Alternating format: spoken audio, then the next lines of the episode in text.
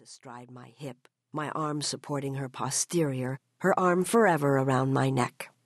Ruby is my sister, and strangely, undeniably, my child. There is some discomfort in our conjoinment. Ruby and I experience mild to severe neck, jaw, and shoulder pain, for which we take physiotherapy three times a week.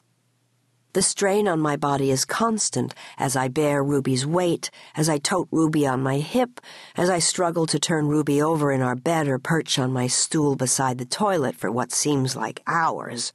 Ruby has a multitude of bowel and urinary tract problems. We are challenged, certainly, and uncomfortable sometimes, but neither Ruby nor I would describe our conjoinment as painful.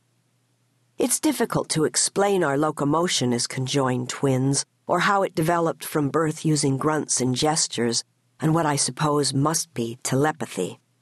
There are days when, like a normal person, we're clumsy and uncoordinated. We have less natural symbiosis when one of us, usually Ruby, is sick, but mostly our dance is a smooth one. We hate doing things in unison, such as answering yes or no at the same time. We never finish each other's sentences. We can't shake our heads at once or nod, and wouldn't if we could. We have an unspoken, even unconscious system of checks and balances to determine who'll lead the way at any given moment. There is conflict. There is compromise. Ruby and I share a common blood supply. My blood flows normally in the left side of my brain, but the blood in my right, the connected side, flows to my sister's left, and vice versa for her. It's estimated that we share a web of 100 veins as well as our skull bones. Our cerebral tissue is fully enmeshed, our vascular systems snarled like briar bushes, but our brains themselves are separate and functioning. Our thoughts are distinctly our own. Ourselves have struggled fiercely to be unique, and in fact, we're more different than most identical twins. I like sports, but I'm also bookish while Ruby is girly and prefers television. When Ruby is tired, I'm hardly ever ready for bed. We're rarely hungry together, and our tastes are poles apart.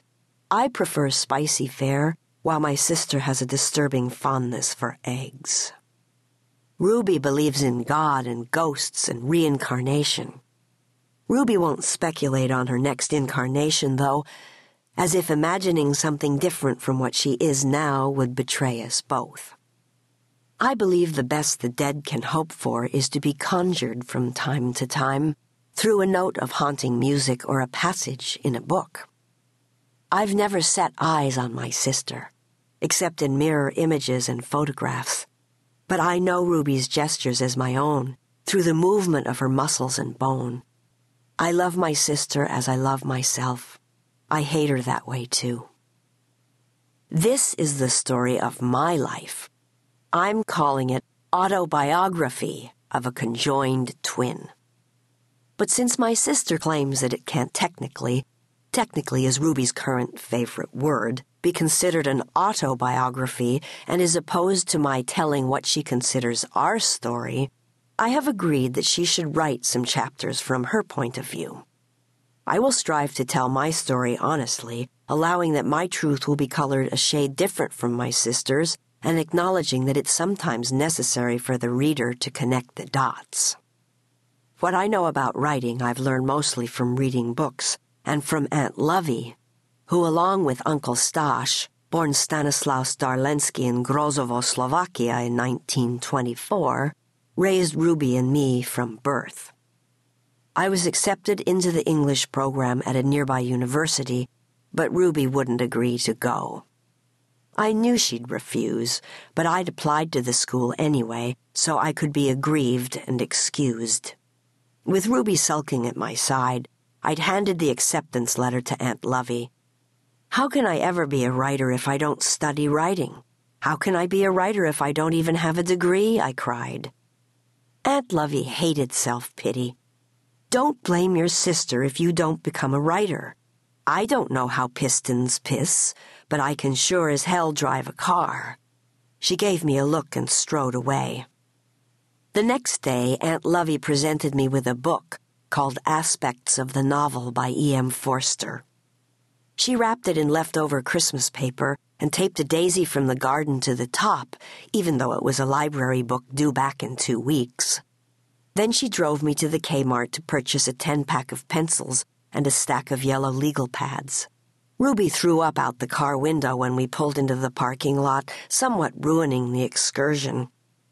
As Aunt Lovey cleaned the side of the Impala, I opened aspects of the novel to a random page and read aloud from a long, tedious paragraph on the subject of death and the treatment of death in the novel.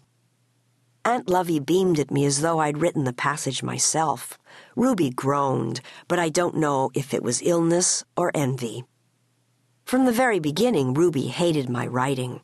She didn't see the point of my character sketches and accused me of cheating when my poems didn't rhyme. One time, after reading one of my short stories, she asked me, Who are you writing?